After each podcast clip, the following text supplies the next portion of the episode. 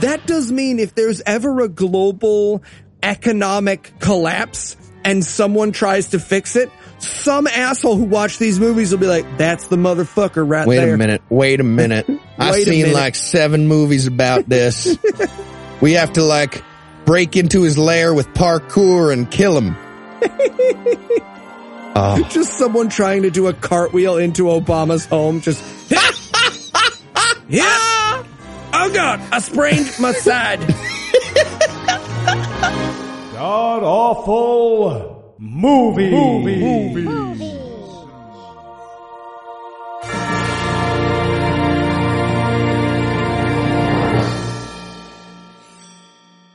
and welcome back to God Awful Movies, where each week we sample another selection from Christian cinema. Because Noah said no dessert if we did a show about our favorite races while he was gone. I'm your host, Heath Enright this week. And sitting to my immediate left is a, uh, a, a diabetic cat. And sitting 81 miles to my right is a pre-diabetic human, Eli Bosnick. Eli, how are your feet feeling this fine afternoon? Still attached. Important. Still attached. Good. Weird, braggy way to open the show, but yeah, still attached. Can feel all my toes most of the time. Excellent. Excellent. Good to hear. It's important to keep track of your feet. hmm I saw that in the commercial. And speaking of people without feet, we, we gave it away already. That's something Noah says, so I'm going to do it. So Heath, tell us, what will we be breaking down today? All right. We watched the Mark II Redemption. It's supposed to be the sequel to the Mark that we watched last week and continue the story of a guy with a microchip inside his arm trying to keep it out of evil hands following the rapture. But as we'll find out, it's also the story of one of the writers getting caught at a whorehouse in Bangkok, pretending he was doing research for the movie and writing in a whole extra plot about that to get away with it, which makes no goddamn sense and ruins the narrative, which was already terrible. I hated this movie so much. So it's the, oh my God. Much. And, uh, Eli, uh, how bad was this movie? Well, if you've watched 102 Christian movies and you're not sure if you're trapped in a heroin nod somewhere between waking and sleeping, you will love this movie. Oh my God. This movie was so, this movie was what I expected last week's movie to be, right? Surprise fat guy brought it home for us. And then there was the guy from the Expendables and Eric Roberts. But this movie hit every single beat of every single movie we've ever watched from bad action to bad. Di- it was painful, painful. Yeah, it it was the absolute worst. Like I hated every one of the 94 minutes in this entire movie. I hated watching it. It was it was so unpleasant to watch. I took multiple exercise breaks. like like cardio. I don't do that. I ran, I biked. I chose sweaty, wheezy, half vomiting over continuing to watch this movie several times. So uh, yeah, just in case we want to stop in the middle of the review and do something entirely different, do you have any ideas for just I don't know, like other topics of discussion, anything really, or you know, maybe some stuff we could rank, whatever. Well, I'm glad you asked, Heath.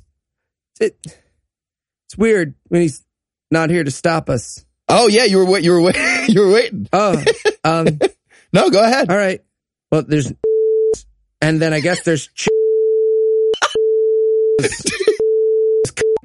Doing it in order, or is that just off the top No, of your I'm head in any order? I'm trying to list them all.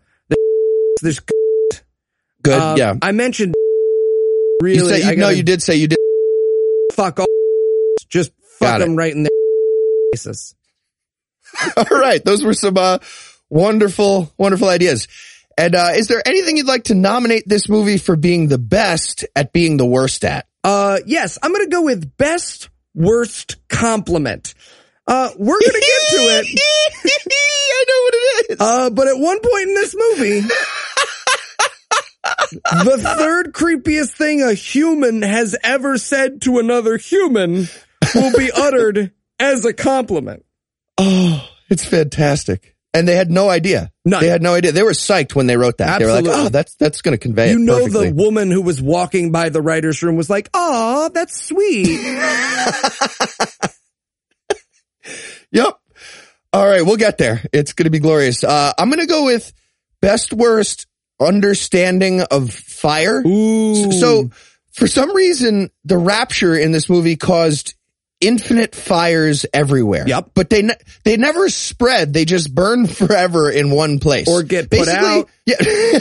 Basically, according to this movie, Christian people are pretty much constantly lighting the area next to their windows on fire and then putting it out. So when they get raptured, it doesn't get put out, but it never spread. The fire is nonsense and we see a lot of it. We do. I, and I have a, a fan theory here, which is that uh, those fires we see throughout the movie, atheist bonfires, celebrations. That's the only reason they wouldn't be put out. Just everyone's on All top of the skyscrapers, roasted marshmallows, having anal sex. That does make more sense. It seems like the rapture would be pretty awesome. There'd be like a short period of like, all right, it's a little crazy, like 200 million people died or whatever, but th- I feel like it'd be po- all positive after that, right? Uh, let me let me counter your point here, Heath. Name a Christian you would miss. I toast. All right. I tried to name a Christian real fast. All I could think of was the Pope. Wouldn't miss him. There you go, All right. Christian toast. Excellent. well, the sooner we get going with the next segment, the sooner this piece of shit is out of my life. So we're going to take a quick break. And when we come back, we'll tell you all about the 94 minutes of drug relapse level heinous that is the Mark II redemption. Hi, I'm Heath Enright. And I'm Eli Bosnick. Noah isn't here this week.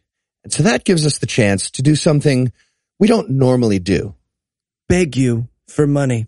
That's right.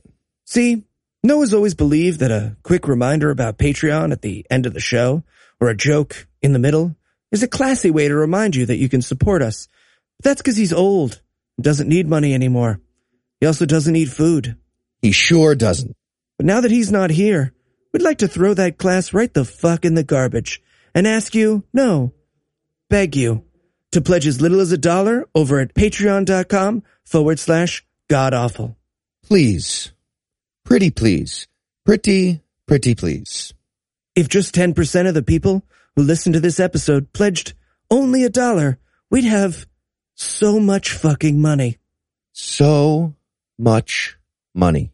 And we know not all of you can afford to give. And to you, we say gross. Gross indeed.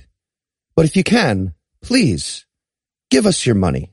We really, really need your money. We do. We need that money. you want a commercial free version of the show? That's just a dollar. You want more than a dozen bonus reviews of secular movies like Batman v Superman and Star Wars Episode 1?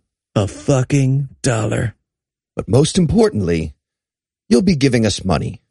And two thirds of this podcast needs money. A lot of money. He would absolutely not let us do this if he wasn't on vacation. He sure wouldn't. Give us your money, Give it to us. please. Money. Please. This is our only chance Please. for like five years Yeah. to ask for this. Please. Money. No if you give us enough.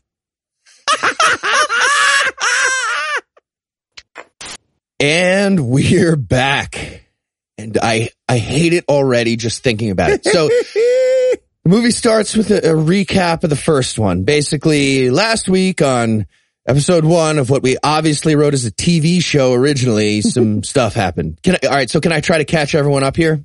Oh, please do, Heath. All right. Please do. We don't, we don't want anyone feeling left out of the Mark II. Wouldn't want to be lost in this plot. Indeed. Secret of the not Jews. All right. So, uh, hop in, by the way, if you have anything that needs to be said. So, uh, so this guy, Chad, got the first microchip implant thing, giving him the superhuman power of uh, no swipe purchasing or something. uh, Chad gets on an airplane with the chip in his arm, headed to the G20 summit in Berlin, where the Avanti Corporation is going to reveal their new technology. At the same time, this uh, European evil guy is hoping to take over the world, so he hires Australian evil guy to steal the chip for him, and and, and also hijack the entire plane for some reason. That's the best way to steal a small. yeah, no, it makes sense. Yeah, it's, it's a good good plan. And then uh, while they're still on the plane, the rapture happens, and all the Christian people in the world disappear into heaven, and all the kids under a certain age. Meanwhile, the bad guys realize the chip is biometric, Mm-hmm. which is a word the movie thinks means alive. It does not. So they can't just cut it out of Chad's arm because the chip will die and he'll die or something. So they call like timeout on, on the hijacking and just sulk for a while. And that's when Chad and uh, the stewardess he's trying to fuck, her name's Dow, they decide to parachute out of the plane over Thailand and become post rapture fugitives. Um, that's where we leave off. Did I miss anything important from this amazing plot they've set up There for was us? a fat guy. There was a fat guy last week. there was a fat he guy. Knew, he knew karate. There was, ah, I miss, How he would have pronounced it if you asked him. I miss fat guy so much. Oh, let's get a fat guy mon. Can we put together a little fat guy montage, like a like an unpopular kid who died Can we, in the yearbook? Just maybe we Photos just, his parents took. Maybe we just talk about him for the rest of this episode. I really, Yeah. really don't want to talk about this movie. Let's do it. God damn it. All right, we're gonna get in trouble. Fine. All right, so so, uh, so they they land the parachute that that they shared, by the way, and, and now they're in Ugh, now I they're hate in those couples. and now they're in Bangkok on the run from the Avanti Corporation, also an international supervillain, and, and and also somehow the government of of, of somewhere or, or something. Right. And we should point out that this is the fakest looking of fake cities, right? They, they, a cardboard cutout of a city with like a visible guy holding it would have been way less distracting and terrible than this green screen that they quote unquote parachute into. yeah. They, they landed a field right next to a, a, a large painting of a burning city. Who knows what's on the other side of that painting? It could have been bad, but they're on the, the front of it. So they're, they're, they're on the front of Detroit. So it's good. And, uh, then they go, uh, they go get a, a car to, uh, to run away.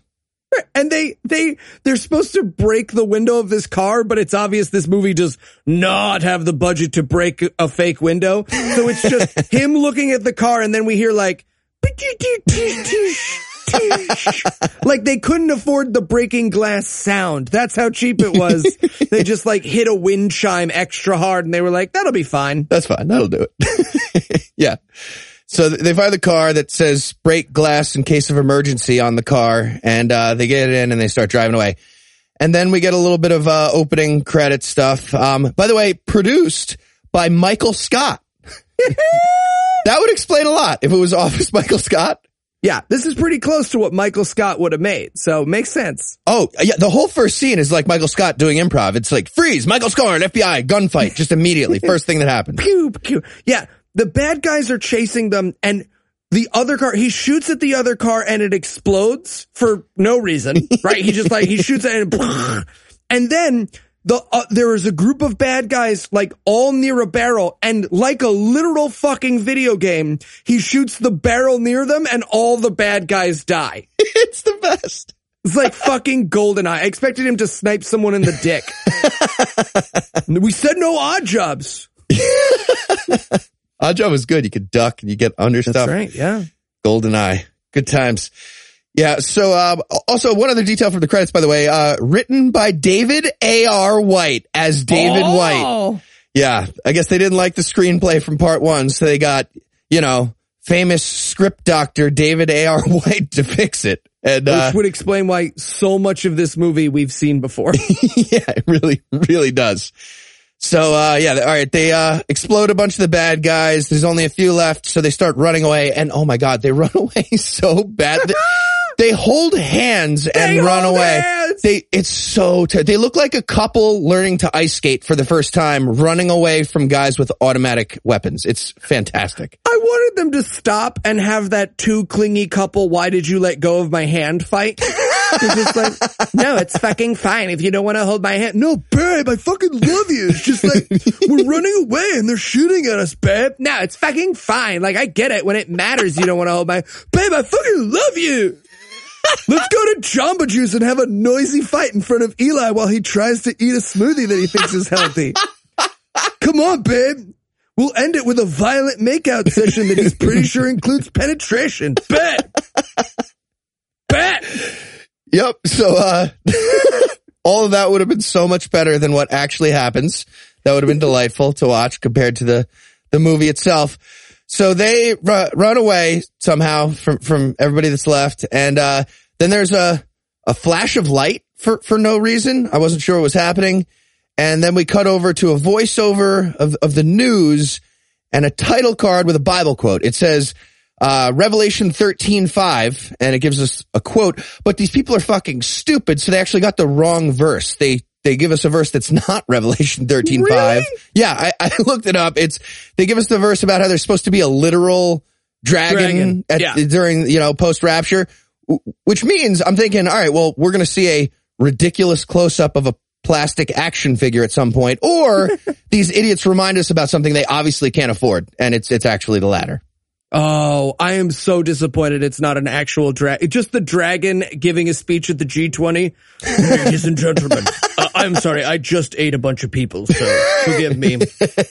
we must join together in unity. I'm a dragon. Question. Are you a dragon? I, uh, that kind of yellow journalism is not, not appropriate right now. All right. Try I just ate a bunch of Antifa people. Nobody thanked me. Trying to unify the currency. That fixes things somehow. Yeah. so, uh, I, I was thinking maybe I could sit on out of it. no, we don't like that. All right, just throwing All right. ideas out there. note that. Note that. Maybe we'll come back to it. All right. Noted. Pin in that. Pin in that. Pile of gold. Pile of gold. But Might, not. might do it. That's not what happens. That hilarious movie about the dragon is not what happens. Nope. None of that. None of That's that. what happens in our sequel to God Awful Movies, the movie, which you will be able to fund on GoFundMe if Noah doesn't edit this sentence out of the episode. Yeah. So yeah, again, none of the good stuff that, that, that we're going to make up ever happens. Uh, instead we see New York City. It's four hours after the rapture. And, uh, I was sure, I was like, oh, New York City after the rapture, it's going to be completely normal. Just nobody, it's going to be, going to be David A.R. White's idea of a typical day in New York City, just a street full of rabbis doing Jewish stuff, drinking out of red Starbucks cups and being Jewish. But I would I would love in one of these Christian movies for it to be like uh Jerusalem and everything's on fire and they're screaming and then it's like Salt Lake City everything's burning and screaming and dying. New York City and someone's just like it feels less crowded, right? like not a lot like less crowded, but I have caught my train. slightly faster commute today, Yeah. like 2% It's nice. faster. I like it, It here. feels nice. All of upstate New York is on fire in just a circle around the city. I heard we're doing some uh, environmental legislation today. Cool. Yeah. Oh. Yeah. Nice. Awesome. Passed unanimously again. Weird. Huh. Today's a good day. This is fun. I like today. Yes. so, uh, we see New York and then we see, uh, evil European guy, uh, Philip Turk, and, uh, he's watching his, uh, evil guy wall of TVs. Bad guys will not change channels. They have to have a wall of TVs. And I want to point out that if there was a guy named Philip Turk with a Y, by the way, Philip with Yeah, a Y, yep. Turk, who was the Antichrist, the worst thing about him would be being named Philip with a Y. Still, still, if he was the Antichrist, Philip, I'd be like, ugh, fine, you're the newborn son here to conquer God's kingdom, but with a Y, ugh. Gross. What did your parents conceive you at Bonnaroo? Gross.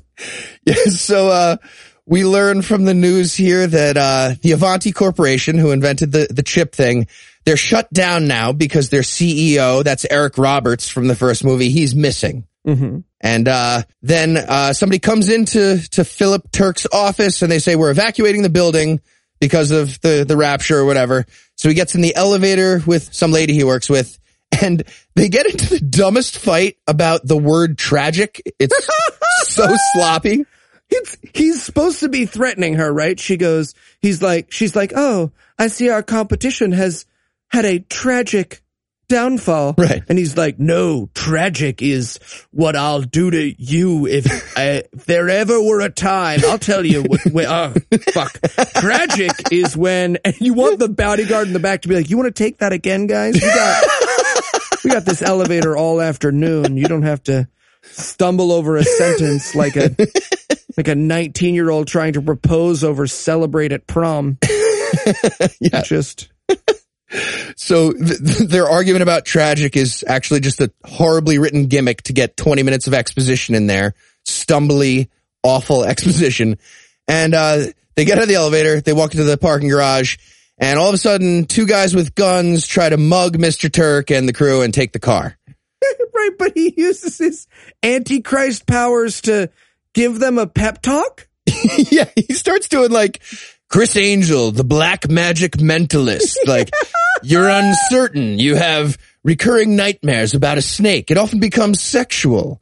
Was Prague the city you were thinking of? Great, now shoot each other. And then he like tricks them and they, they shoot each other. Right. He's like, are you really mad at me or are you mad at him? They instantly get in a gunfight and both die. It's like watching YouTubers fight. It's phenomenal. It's just like, oh, I heard he said you were fat and the takedown videos begin.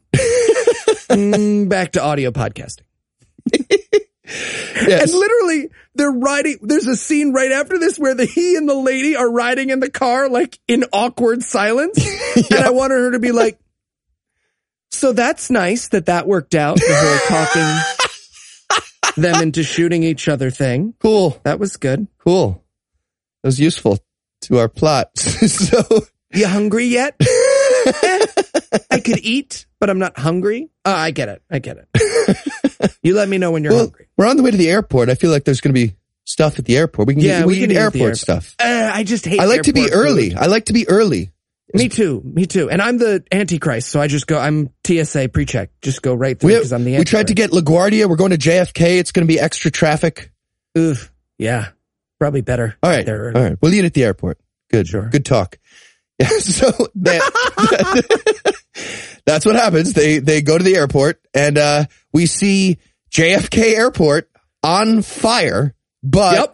Planes are taking off no problem anyway. No problem. I planes can't take off if it fucking rains, but apparently if you're the Antichrist, you just take off through a fucking hoop of fire. That's what they're doing with all the Ringling Bros stuff now that it's closed down. They just take off the Antichrist plane through it. yep. All right. So they, they take off and then we cut over to Bangkok 10 hours later and Chad and Dow are like, all right, well, we got to get out of here. And he's like, yeah, we can't stay in one place for too long because of the tracker. So he, apparently he thinks the GPS tracker in his arm is fooled by moving. Yeah. It would not be a great GPS tracker for the record if every time you moved, it was like, fuck, we gotta wait for him to hold still again. It's like a, like a tile thing. We gotta hope someone with Bluetooth walks by and then someone has located your human slave. Oh, nice. Send anonymous thank you. Yeah. And so, uh, so they start, uh, r- running some more and, uh, they're, they're doing at this point a voiceover for themselves while they look for a car to steal. Like they couldn't just be talk, like, like they tried to do a walk and talk and the actors were like, no, no, no, no, no. You get one or the other. We are idiots. One at a time. We searched everywhere for a car to, Yeah. So then we, uh, we cut over to Mr. Turk again and he's arriving in Berlin for the G20 summit. And he calls, uh, Joe Pike. That's the name of the evil Australian guy that he hired to steal the chip from Chad. hmm And they basically have like a, a little threatening back and forth thing. And what, what I love about this movie is the guy who plays, uh, Mr. Pike. He's a real actor. He was in the Expendables. He's been in action movies. I don't know how he ended up in this, just like a bad weekend. And his cousin was like, come on, y'all love acting. And he was like, all right, fine.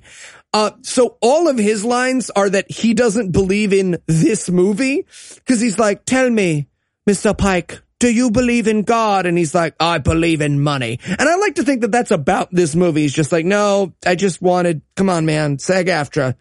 I needed the health insurance for a year. So, uh, the evil European guy's on the phone with, with Joe Pike and he's talking about, uh, you know, how he has to get him the chip. He says, he threatens him. He says, if Avanti gets the chip before me, you don't get paid. And Joe Pike is like, is that a threat? And the evil European guy, Philip Turk's like, I don't bode well with such trivial things as threats. And that's a nonsense sentence that makes no sense because David A.R. White is borderline illiterate. Yeah.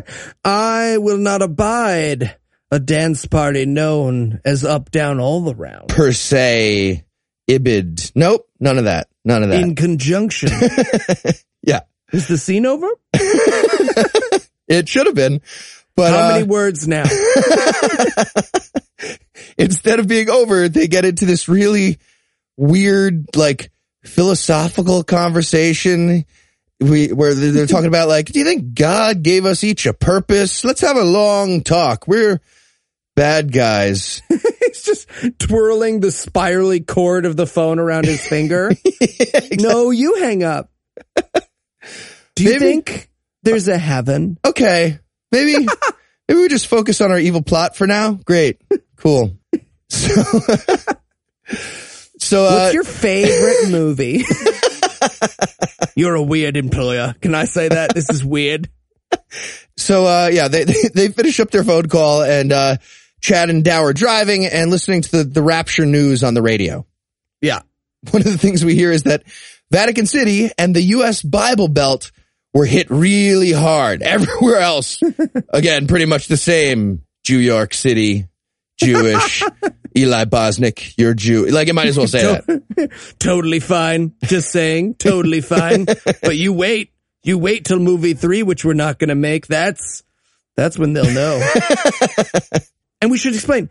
Chad's plan now is that he wants to go to his brother's old house. His brother had a house in Thailand and he thinks his parents are there because they go there on the anniversary of the day he died. Yeah, the d- the dead brother has a house that that he died, and now the parents like.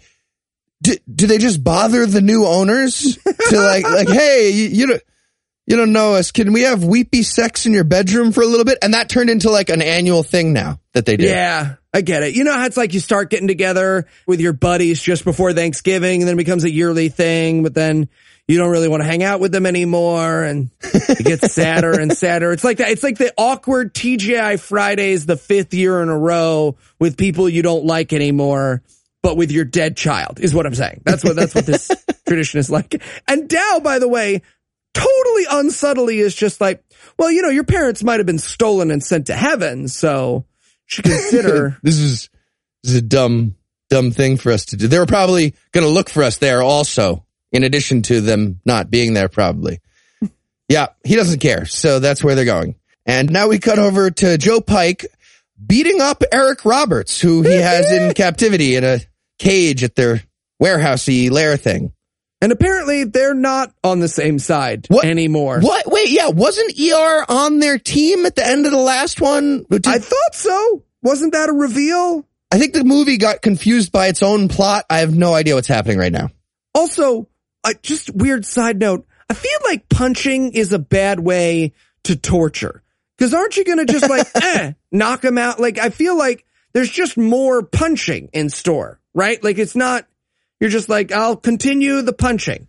a dead leg. Tell me whatever. yeah. Indian burn, Indian burn. Where's the microchip? He starts spitting into his mouth like an older brother. That that would be better than punching. So uh so yeah, he's beating up Eric Roberts.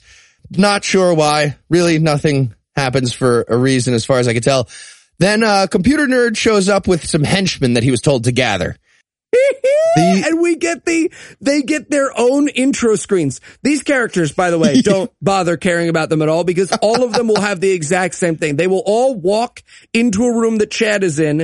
Chad will do a lazy white guy, fat guy karate chop near their arm, and this obvious trained stuntman who wanted a break in movies will throw himself in like a sideways flip into a set of stairs and will not be in the movie anymore. But this is this is where we meet them. There's Jackson Draka, aka the Stalker. The stalker. Yep. hmm And uh by the way, we we get like a little baseball card shot of like their profile and their stats and whatever. So that's how we know their nickname. And also this guy, the stalker, was dishonorably discharged for espionage and sexual assault. So like both. He spied and raped at the same time and they, they discharged him from the US Army. Dude, what did you do to this file? Spy raped it.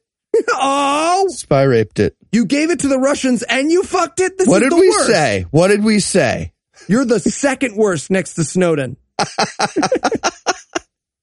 so yeah, we've got him. We've got Bloody Barry. Yep. Uh, and then the last guy, little too on the nose, Lucifer. and his, his real name's Damien Dash, aka Lucifer. Yeah. Very, very subtle. David A.R. White, excellent writer. So the, Joe Pike goes up to these three uh, new henchmen and he offers them five million euro to, to find Chad, which seems excessive. Five million to, to do this one thing. And also seems like a bad idea. He's like, all right, one, two, three, go and race like, like to, to go find Chad. That, yeah, that doesn't seem like the best way to get your people to work well together. Isn't their first option then going to be like, oh fuck, Steve caught him. I gotta, I gotta kill Steve now and then get the guy. This is a whole thing. one of them just dive stabs another one, throws a bookcase down, pushes the guy, runs away. Yeah. And there's, there's this incredible moment at the very end of the scene. He goes, any questions? Then what are you still doing here? And that's just a movie trope. But in a movie trope, he goes, any questions? And there's a pause. And then he goes, then what are you still doing here? And everyone scrambles out of the way. But these characters are all holding still, just staring at him. So all of the characters are just like, I mean, it's been like a second. Like, did you, uh, you wanted me to like explode out of the room the moment you were done? Right. What if I had a question? I don't, just, maybe I still do feel, it's just this perfect awkward moment at the end of the scene. It's fantastic. All right. So the, bad guys run out to do their thing. And, uh, then, uh, we cut over to, uh, locking Eric Roberts in, uh, a cage in, uh, the room right next to their like evil guy computer room where they say all their plans out loud. So Eric Roberts can hear them and like taunt them throughout the movie. That's his entire role, as far as I can tell, is to just be like, Oh, is that what you're going to do? I could come up with something if I wanted to, but I won't. Oh, yeah. The rest of this movie will just be Eric Roberts being a psychic and announcing where the rest of the movie takes place. It's yep. like, oh, well, if I wanted to create conflict in my sloppily written movie, I would know that his brother had a best friend who always loved that Chinese place down the street, and that waitress has a safe house. yep, I know that. Eric Roberts. yep. There should be conflict there. yeah, so uh, then uh, from there we see uh, one of the three henchmen, the uh, spy rapist one, and uh, he has apparently just teleported to the random building where Chad and Dow found that car most recently. And, yeah, and he's talking to the guy that saw them steal it. How, how in any way possible would he have known that area where they were? Any of talk that. to that, any of that. No reason. Yeah. Okay. None of this makes sense, right?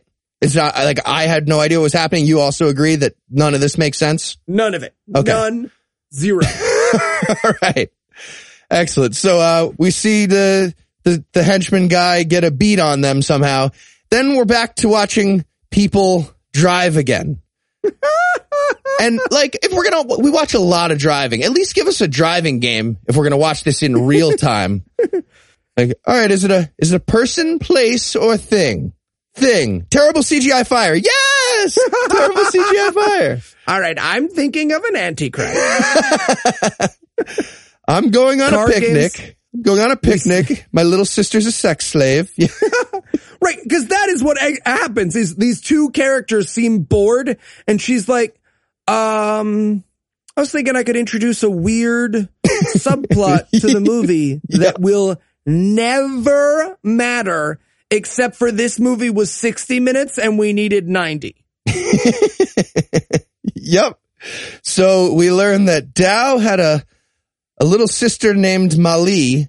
Uh, mom died giving birth to Mali. And, uh, then, uh, Dow's dad started drinking and gambling and he gambled away the little sister to a gang. He gambled away the little sister. He's like, what's that image? How does that, how does that look like? He's at a casino and he's, he just like throws her on the roulette table. Like, all right, cash and people play. Like, no, no, no. Stand on top of that other girl. Me and her dad both big on green. On top, just get on the same. Square. Get on her shoulders. Get there on her shoulders. shoulders. Still just, know what you mean. Just chicken fighting a girl on red. That's not a racist thing. That's a pool game. Just so you know. People, I can already hear people being mad, but it's just a pool game. All right, relax. I'm sorry you didn't have a pool growing up, but it's a fun, fun activity that we rich people did while you sprayed each other with a hose that was also your drinking water or whatever you all did. It's not. And you're racist for thinking chicken and Asian people was related. That that was Yeah. racist of you guys. Double. Patreon.com slash god awful. Apology accepted. Yes. So uh the uh the triad gang, by the way, is who we're talking about. The triads apparently take Mali to be a prostitute because of this gambling. And Chad's listening to this story. He's driving and he you, you see his face. He literally almost falls asleep at the wheel during her tragic story of her sister becoming a prostitute slave. Uh, yes, I honestly, I wanted him to be like, I'm so sorry. I wasn't listening. What? You have a sister? We should go visit her. That seems really nice. I wanted Molly to turn out to hit Chad's brother with the car and then the whole movie is full circle, but no, no spoilers. Yeah, so they uh, keep driving for like way too long, and uh, then they're they're finally arriving somewhere. And uh, it was actually super convenient because they pull up right next to a news crew explaining more stuff about this movie, which works. In, in English, no less, which is really useful that the Bangkok news is in English. Yeah. And they're telling us that uh the rapture took lots of people, uh, regardless of race, gender, or class. Now, just real quick, if the rapture was done by race, who do you think God brings to heaven first? Thank you. Okay, let's get into Let's get it. into it. Obviously, Arabs. Arabs right? first. Definitely the most religious, right? okay, but I mean like best people. Oh, like the you're best, talking about who he wants to hang like out with. you, like no, you, you like eugenically, like who do you want DNA wise in the Ah, pool okay, in who heaven? the best races Who's are. the, who is the best race All is right, what I'm you asking. flipped it around on me because, well, here's the thing: God loves the Jews, but you don't want Jews hanging around, There's right? a, yeah, there's a new covenant though. I don't know if the Jews have it anymore. Did you have you not read? so the Mormons, he brings the Mormons oh, first. okay, yeah, that's it. Yeah, that makes sense. I don't know. So white people. We're saying white people. White, Yeah, white. Okay, got it. got it. Cool. so, Settled. Settled. So the movie, no, and and this is this age of accountability thing, right? Where they're trying to apologize because it's a rapture movie. Got lots of sad people just like holding up baby blankets, but like he do, they don't have the age set. He's just like, oh, the babies and, and kids of a certain age. They're gone. like they haven't figured out enough. They couldn't check. this is like everybody's gone. Be like, how? What's what's the youngest kid that you have? Got it. Okay. Who's, who's got a six year old? All Nope. right. Seven. All right, Who's got who's got the oldest penny? Come on, let's make this fun. Whose six year old has the oldest penny? Also, I, I have a question. Um, what if you have Benjamin Button disease? How does the age of accountability thing work? I was gonna say, what about super smart babies? Ooh. What about those? Yeah, what if you get like a baby Andrew Torres, right? He was he was at Harvard when he was like eight, going to law Yeah. school. So that was accountable. I feel like that's accountable. Also, what about people who have learning disabilities? Like, I, uh, Oh. you know what I'm saying? Let's let's let's dig into it. All right, and the movie's bringing it up. Rate your learning disabilities in order of superiority. right? Autism. Okay, That's that's, my- the best. that's the best obviously, one. because they can computer and piano. Right. And they're good at roulette. ADD, Mm-hmm. those ones are fun. Yeah. Yeah. And you get Right. you, get the Adderall. So Right. that's good. Depressives, That's a fun drug. Okay, we're gonna say depressive third. third Okay, bronze Funnest. bronze medal depressives. Be happy. Be happy. bronze medal, guys. for once. Just be satisfied. The problem, but here's the thing that brings up the question of because if you're doing the baby thing right, and you have someone with a disability who has a mind of a of a child, but then you have a super smart baby, do they go to heaven at the same time, or do they? Is the person with the learning disability how disabled can your learning be before you don't get before you go to heaven? You guys need to write a chapter on this to make make it all clear. it out. Let us know how disabled you think you should be to go to heaven. Or if you'd like us to write the chapter, next goal, maybe we write uh, the new chapter of the Bible and you guys put it in. Absolutely. Write a new Bible. We'll. Patreon.com forward slash new Bible. and, and also, this scene ends in the weirdest way. Dow ends this scene when she, when after he explains the like age of thing, she just goes, Man, I wish my sister was dead. Like, wouldn't that be nice? I hope she's Christian and dead and not alive now. Yep. they get that wrong later. They get the, so apparently they understand that concept here, but they do not understand it later. It's it's very confusing. Um, so, so from there, we cut over to the G20 summit in Berlin, where uh, we see a shot of the city. Apparently, a laser vulture recently attacked Berlin, and uh, then we zoom in on the multinational council. Which- And you can tell it's multinational because everyone has a different accent. There's an Arab and an African guy, which is movie for UN. exactly. So uh, they're all being multinational in a tiny little room. There's six of them. there are six humans. six people in there, seven Six people in nations there, represented. and uh, the evil European guy walks in. Can we just say he's the Antichrist, right? Yeah, he's the Antichrist. Okay, so evil European guy, Antichrist, walks into this tiny room, tells everybody to sit down and shut up, and uh, starts giving a speech about you know what they're going to do to take over the world or whatever. It's amazing. And I am so happy with how they chose to represent. Cause again, it is six people in the room and I would love to just sit David White down and be like, all right, man. So, um, what nation is the African American guy from? And he'd be like, Af- toast. Af- Africa. uh huh. And the Arab guy? A- Arabia. Arabs and, Uh huh. And the lady? just- Germany. exactly. And he gives this like pep talk about ever since I was a child, I wanted to be the Antichrist. I mean, peace or something. I want to see uh, Antichrist camp. Just a bunch of little kids tattooing foreheads, playing with guillotines, doing Antichrist stuff. Yeah. Kayaking. Sure, Absolutely. I mean, all kayaking. camps have kayaking.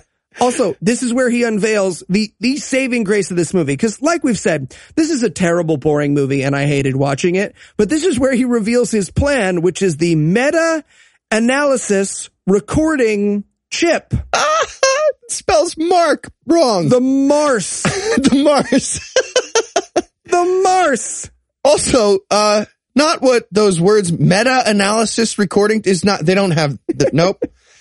Nope. Like, I want so badly for someone to get it installed and they're just like, oh shit, that's, ah, now I know all of Joseph Campbell's Hero of a Thousand Faces. that's a, that's a weird use for a chip. I mean, I like it. Don't get me wrong. Really helps me understand literature, especially through the Jungian lens. I just feel like this is a weird way to use a chip.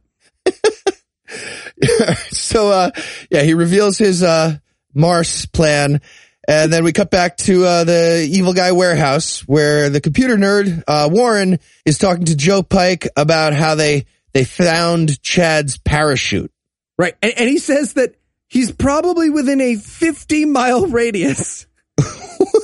So wait, 50 mile, ra- either the tracker's working or not. why would it, why would there be like a, a vague GPS setting that they would have? Like, give me within 50 miles. That's what it's set to right now? Yeah, is it set to is it set to a city? Yeah, great. Give me give me a city's worth, multiple cities worth of locations, and I'll I'll figure out the rest. And then, uh, this is where Eric Roberts hops in for his first, like, I'm in earshot, so I'm in this movie too. he, he decides he's gonna help out Warren or like lure him in at least to try to help him out. Yeah, he says I can help you big time, and I just wrote in my notes. So many women have heard Eric Roberts say that, and so many times he's been wrong.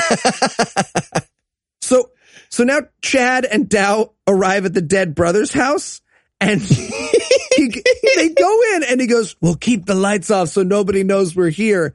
And then in the next scene, he is walking through the house with a fully lit candelabra for maximum silliness. You might as well light up like the torch from Temple of Doom. Here, let's be sneaky and walk around with these. And so he walk, they walk up the stairs to, I guess, a bedroom. He knocks. Chad knocks on it. He's like, Dad? Dad?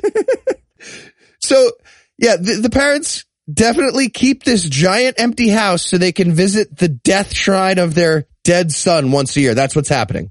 That's confirmed. And sure enough, we find mom and dad's clothes. And I just want to point out all of our notes are predictive at this point. All of our notes are just like, oh no, they always pray this way. Oh no, our parents are gone. Uh, Oh, I really don't like the genre of movies we've chosen for this podcast. Yeah. so they, they find dead parents' clothes or raptured parents' clothes.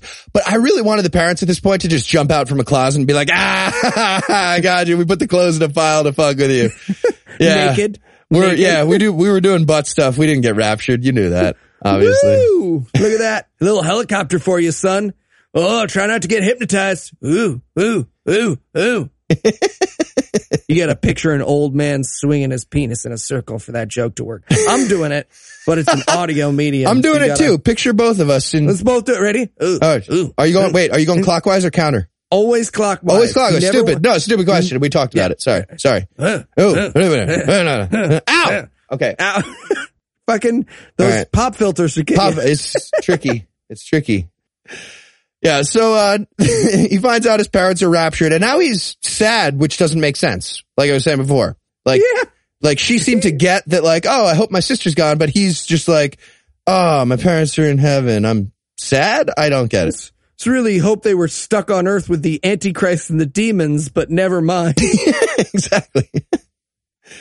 So uh they're sad at the weird dead guy shrine house and uh then we cut back to uh the warehouse computer lair with Warren and uh Eric Roberts is still tied up in the next room and uh this is where this is where Eric Roberts really gets into it. He basically starts doing like Hannibal Lecter with Clarice now and like like come closer Warren. You use Evian skin cream, and sometimes you wear L'air du Temps, but not today. It's really creepy. It's fantastic. Yeah, and he's he basically says uh he had a brother, he's probably at his brother's house. Yeah. right. And he's like, "Oh, all right. Cool. That's that's a weirdly specific thing for you to know." And then and then the, this is again in exchange for a cup of coffee and a cigarette and he goes, "Black with one sugar and no menthols." And I guarantee you they had to cut Eric Roberts saying, "I'm not a black guy" after no menthols. Seven shots in a row before they just like cut. No, it's fine. What? It'll be funny. True. Yes. so, uh, now uh, Eric Roberts gave him a little bit of information to work with, and uh, and uh, Warren decides to use their dedicated satellite that they own, apparently, to to look for the the dead brother's house. Yeah, for Google Maps, and it, it, appears to be tracing the house. It's like. Beep, beep, beep, I wanted him to be like, keep the house on the phone. Oh, two bedrooms, you say. It is this, and he, he turns to me and goes, this could take hours. What? Why? How could it possibly take hours? Either there's a house under that name or there's not. And what is the satellite even doing? Like what? It's looking for a plaque that says Chad's dead brother used to live here and it's just like zooming across all of Thailand. I don't get how that makes any sense. Also, um, they say the brother, the dead brother might have used an alias. We're cross checking now. So that's just nonsense. A, not what cross check means. You need like two lists of things to cross check one against Yep. the other. But more importantly, if you don't know the alias, you're just looking for Jeremy Turner, the brother's actual name, plus all other names. That's, yeah, that's nothing. what they're cross-checking against. That's Is there anyone who was named Jeremy Turner who was Or- also named literally anything, anything else. else? that's cross. That's why it's going to take two hours to check. That's why every other satellite. name. Yeah. and a satellite is involved somehow. Yeah.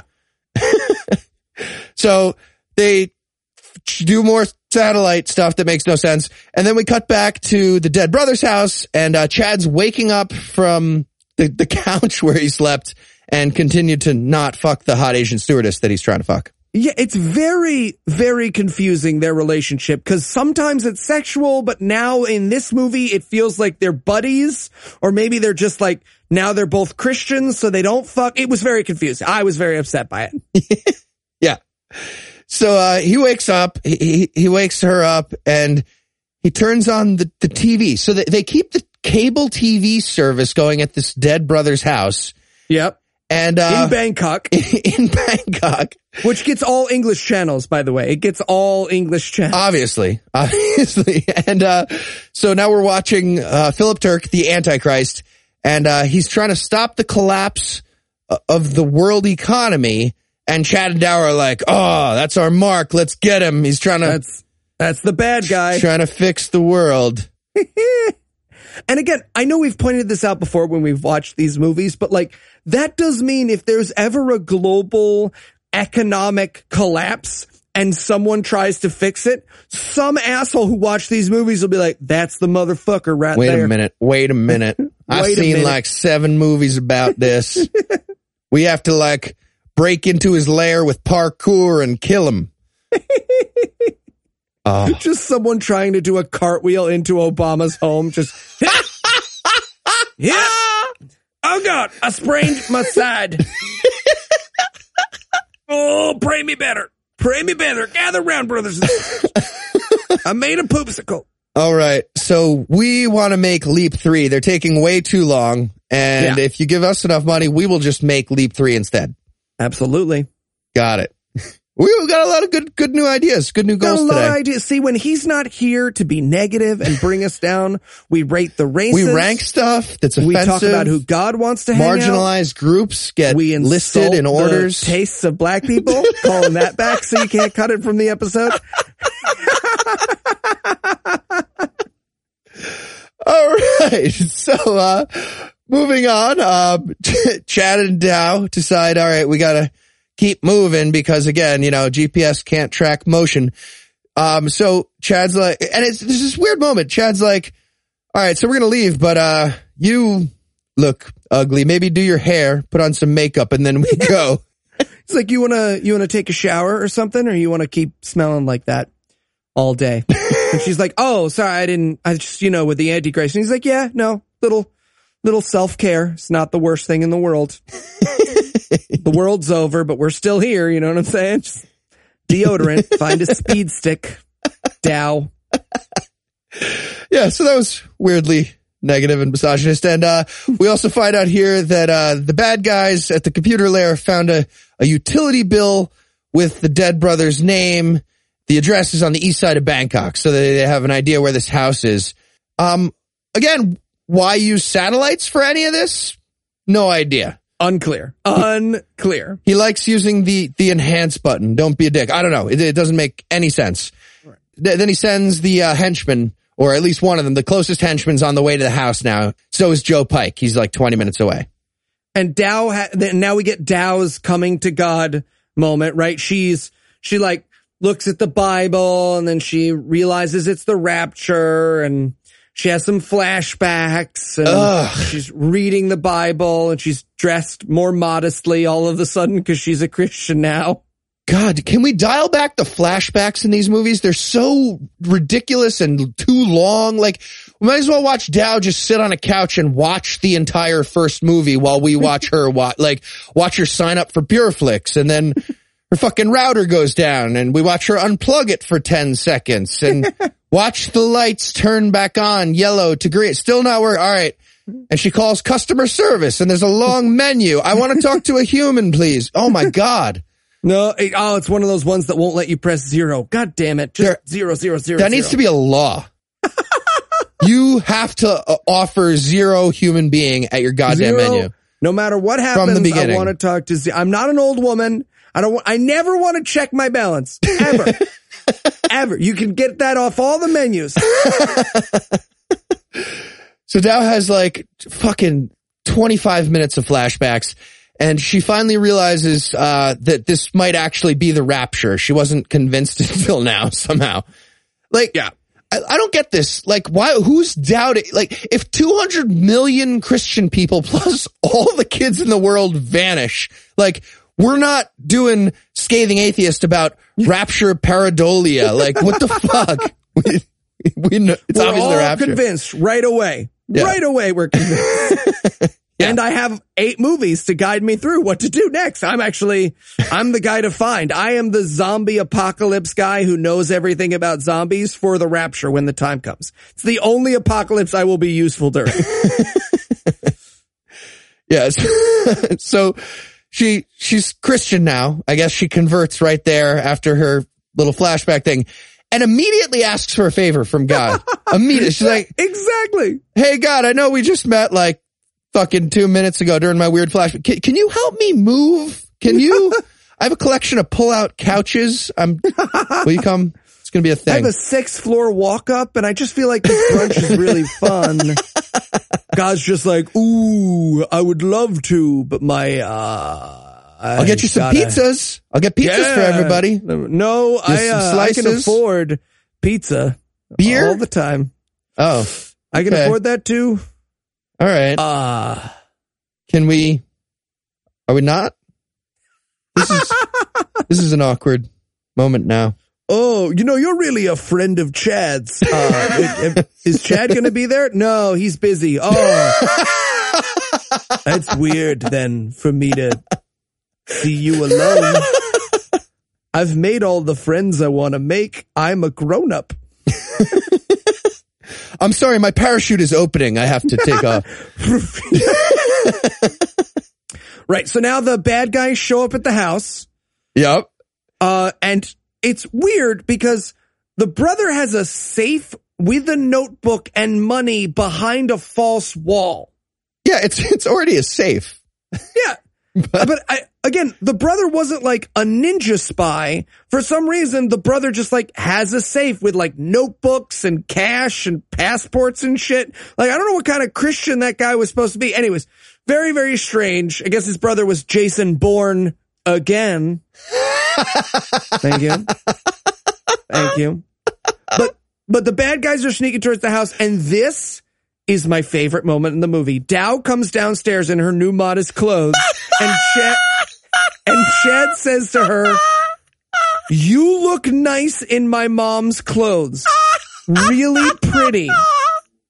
Yeah. The creepiest thing anyone's ever said in the universe. It's just gross. Oh, I thought he, I thought he was gonna be like, all right, so just wait right here, and then he goes upstairs, comes back dressed in old man clothes, Cosby sweater. right. He's got a Let's cane. do this thing. We're gonna do some serious, serious role playing now. Let's get weird. and, and Dow's response, by the way, is she goes, you think she'd mind? And I wanted to be like, nah, she'd be soaking fucking wet. Trust me, Dow. This is, this is working on all levels for everybody. But this is when the bad guys break in, the proximity alarm goes off, and, and this is how they fool the stalker. All right. They turn on the upstairs TV. She lies on the bed and he hides behind the door. Why? Why does she have to be there? Like, okay, you, uh, you masturbate on the bed. I'll hide behind the door. Well, can I just lay here or just not be involved Fine, at all? Fine. Can't you just, just you do the door thing? No. I'll tell no. you what, you look like you're starting to hide under the bed and I'll hide in the ceiling and then you put on this chicken costume. It's the stupid, but it works. The bad guy's like, ah, perfect, lying on the bed. And then he like, again, fat guy karate chop, like, eh. And Nah. the guy's like, all right, I'm out of the movie now. I'm out. I'm out. And he is. Yep. He's out. So, uh, they knocked out the henchman and they leave the house and, uh, now they're arriving at a, a, a factory for, for no reason. I have no idea why they end up in this airplane hangar. Yeah, well, airplane hangar. It's not. I'm pretty sure it's just the other side of that warehouse set that they that they had for the day, so they used it. I don't know. And this is how terribly this movie is written. He then starts talking about how, oh, I've got all the, this is all my father's stuff. So what happened is now it was the brother's house, but the father kept his secret collection of passports and photos and incriminating information about the Avanti Corporation in the dead brother's house, which we've already learned they only go to once a year to feel close to his ghost on the anniversary of his death. yep. Because this is, this movie's so badly written that, that what he's about to look through is he finds a bunch of pictures and stuff and he's like, oh, my dad was tracking down Avanti, right? I'll save you 90 minutes of that shit. But like, the dad was tracking down Avanti because the only way the writer of this movie, which turns out to be David R. White, and that makes me so happy, could think of to introduce Avanti back into the plot was to be like, oh, what a coinkydink. My dad was tracking the company I was a security guard for when I got accidentally injected with a chip. and became central to their plan. Yep. Huh. This is this is what's happening. this is what's happening. So yeah, he's got the pictures of like Asian women and there's old there's like old versions of the arm chips in there and that's Yeah. that's the plot. Darling, if you're listening to this after I'm gone, anybody, if you're listening to this after I'm gone, the pictures of Asian women you found on my computer, I too am investigating the Avanti Corporation. So I'm glad that's the assumption being made. That's very important. yeah. So uh, they're they're trying to figure out what's happening. They're so slow figuring out this plot. It's ridiculous. So Dow is like, okay, well, you know, I know it looks kind of weird, but whatever your dad was doing, it had to be good because he got raptured, and only good people would get raptured by God. And Chad's like, okay, but but you're good and you're still here. And so this is all just to be like, well, I guess we can all agree that doing good works isn't enough. Ugh.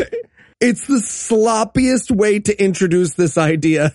They just pass a chalkboard with that written on it. Huh. Man cannot live through good deeds alone. I wonder what that, all right. Now you read it too. Ugh. Uh, and he explains biometric again in this scene. Incorrectly. Uh, Yep. Biometric does not mean alive. It Uh, means it does not mean the robot lives on my blood, which is also, what, also doesn't mean robot that lives on your blood. Nope. Nope. It means statistical analysis of biological data. Nothing. I gotta admit though, Close. I am mad about this because, uh, Robot That Lives on Your Blood, Robot Vampire is my teen novel and I thought it was going to be the next Twilight, but this movie obviously stole it, so I can't write Robot Vampire. Unbelievable. Sexy Teenage Robot Vampire was going to be called and it was going to be amazing, Ooh. but whatever. What if we do like a musical and switch it around slightly? I don't want to drink you your go. blood, but your bolts make me do it. And there you have it. Little taste for everybody. Get Little excited. taste, patreon.com forward slash god awful. He cuts a lot of those out and you're really experiencing them here in this show. How often I ask you for money. Okay, I feel like we're overlapping a little bit with the third act of Hats Off to Botswana now. But Oh, we'll- that's right. we Cause there is a robot vampire. we should write. Or we should write around it. We'll figure it out. We'll figure Bloods it out. off to Botswana. Bloods off to Botswana. Mm, felt like a race thing just now. Where did we rank them? I forget. We'll we'll talk about it later. Talk about it later. Alright, so uh now uh we go back to the warehouse with Joe Pike, his computer lair, and uh he's yelling at Warren, the tech nerd, uh, uh, about whatever they can't find Chad fast enough. Right. And uh by the way, small detail, Warren's wearing a Livestrong bracelet, which, It's which so is weird. distracting. It's very distracting. He also has a Pokeball on his lair desk. Another Yeah, weird little thing. he's supposed to be like a nerd, but like this actor didn't know how to play nerd, so they just like covered him from with a month's worth of loot crate stuff, and they were like, "There, you're a nerd. There, got him. Great." So yeah, he's mad. Basically, Pike is mad at Warren that he isn't magically finding out what's going on. Yep. And meanwhile, in this scene, we cut over to Chad and Dow, and among the papers, he has found the phone number of the doctor who worked on the Avanti research program. Not the doctor who injected him, a different doctor that his dad knew, Dr. S. Right. Right. Right. And he texts this guy and instantly gets a text back. He gets a text back faster than it would be physically possible to text someone back. right? He's like, Hey, are you my dad's friend? Send. And then instantly like, but, oh yeah, look, he's, he's given me the first half of War and Peace here on this phone. It's weird. He must have already been typing. He might as well appear in a cloud of smoke, just like poof, meet me at Pow Square at noon. Poof, goes away. Yeah, it's uh, so fast. And uh, this is also where we learn that um, Mali, uh, Dow's sister, was in the book of chip slaves. See? What a well put together movie. She was it wasn't a sex slave, she was a chip test subject that his dad what are the chances that his dad zero. The chances are zero that his dad would be investigating something that her sister just happened to be involved in that he happened to be doing security for when he accidentally got injected. It's the stupidest, most coincidence based plot of all time. But, but then we get one of my favorite moments of the movie, right? Uh, when he texts the doctor and the doctor texts him back. Apparently they were tracking the dad's cell phone. That was the magic that Eric Roberts just produced. Um, and this extra in this scene decides he's going to do a Cockney accent to let them know. So sloppy. Do not watch these movies, but if you can find this scene out of nowhere, this one extra goes, Oi, governor, the cell phone done a bingy, and then never speaks again. He obviously was just like, I really need this for my reel. So gonna show off my accent work here. and that is the entire job of one of like five just extra computer guys that are also there that do nothing except for this one guy who does that. That's it. That's it. so, so yeah, the bad guys tracked the, the text message from Chad to the doctor, or the doctor to Chad, and they send another henchman to go find the to Chad and Dow at the airplane hangar or wherever they are. And I wanted so badly for her to be lying on the ground in the airplane hangar and him to be sitting behind the door of the airplane. That's just the plan they do with all of the henchmen. He just hits him with an airplane, knocks Yeah. him out. Yeah. So, uh, yeah, this henchman shows up at their little warehouse and he's so not intimidating. He's supposed to be like this, like ex special ops guy. He looks like, he looks like the almost white black guy they'd hire for TV shows in the nineties so that white people wouldn't be scared. Th- th- that's who we're looking. Looks like he should be dating Joey in season nine of Friends. So, uh, he shows up and, uh, they're not there. They, they've just left, I guess. Right. And, uh, so he calls back, uh, Warren and Warren's like, okay, well, I'm calculating a six block radius based on their running speed, which I know. So what, like, what the hell's happening? Even if that number's accurate, how is that helpful to know six block radius? The henchman's gonna like build a circular wall seven blocks gonna- out in all directions? What, He's what does going to that do? run in a spiral at 3.14 times the speed, right, of them, starting at the center outwards, and then he'll catch them by definite, right? Isn't that how Yeah, that? no, that's that's what pi is defined as. What Eli just said. Yep, Three, three, it's 3.4159687 one four one, yeah. One- multiplied one four one the- five nine two six five three five. by Yeah, the spiral if you walk around. if you spiral out, that's how you get off cover a whole circle. There you go. A little bit of math for you guys. Little math, little math. See, these are the things you get. So, so he doesn't find them. Meanwhile, Chad and Dow, they go to the park to meet the doctor. Uh, but the doctor thought it was his dad. So when the doctor sees him, the doctor runs away and they're chasing the doctor. But that's when the bad guy shows up at the park for no reason. And luckily the Asian stewardess lady just hits him with a giant block of wood that's sitting in the middle of the park Very convenient. yeah, and they escape. yeah. There might as well be a spandex outfit and a steel chair just sitting there right next yeah, to exactly. A frying pan. and a, fr- a frying pan. she just plucks one off the frying pan tree. Pang! Yes. so they get away from that guy, but uh, the other two henchmen find them uh, leaving the park and start chasing them. So now Right. we're going to get a chase scene. Right. And they're, they're on a motorcycle rickshaw cab. yeah, right. So they, they hail a, the rickshaw cab, start driving away. At, at the same time, we see that Warren finally hacked the Avanti server so the bad guys can track Chad's arm chip from now on. That's Yes. going to be important or, or not. I don't And, know. and now it's a motorcycle race. And, and I want to say the only reason they had this scene is one of the actors who's like, you know, Lucifer, the bad Barry or whatever can do a flying cartwheel over a small thing. and he does it for no reason. They're like running after this motorcycle and he just like, whoop, jumps over the motorcycle. And we're like, oh, okay. That's why we had this scene. because they, they're running as fast as this motorcycle. They're like catching up with this motorcycle. He literally does a parkour flip over a rolling apple cart that gets in the way. It's my favorite. Oh, so good. So yeah, they, they, uh, they run away some more and now they hop onto a, a motorcycle, Chad and Dow. Now, okay, question for you, Eli. If you're running away from, from people and then you get on a motorcycle, are you driving the motorcycle onto a street in the, the outdoors or uh, are you driving it into a crowded building, into, into, a mall? into a crowded building, definitely into Okay. a mall. Absolutely. Really? Is there like a yeah? Is there like a, a Forever Twenty One that I can drive my motorcycle There around is. in a very There small is. That's what I want. Yeah. That is what I would be. That's the best place to lose Right. people with a vehicle. so, So that's what this that's movie what does. happens. Luckily, That's what luckily, happens.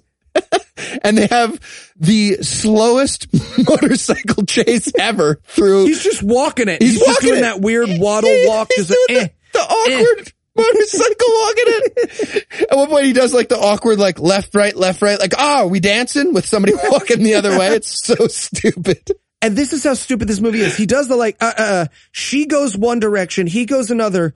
The two henchmen chase him off screen and we get off screen fighty fight. Off screen. Like the two henchmen chasing him and she's sitting there like, oh, I hope he's okay. And then he walks out and it's like, see, I won. Yep. That's what happens. We do not get to see the fight at all. Um, I guess the, the fight choreography wasn't up to the standards of David A.R. White, so they didn't show it. Not a, not a great sign.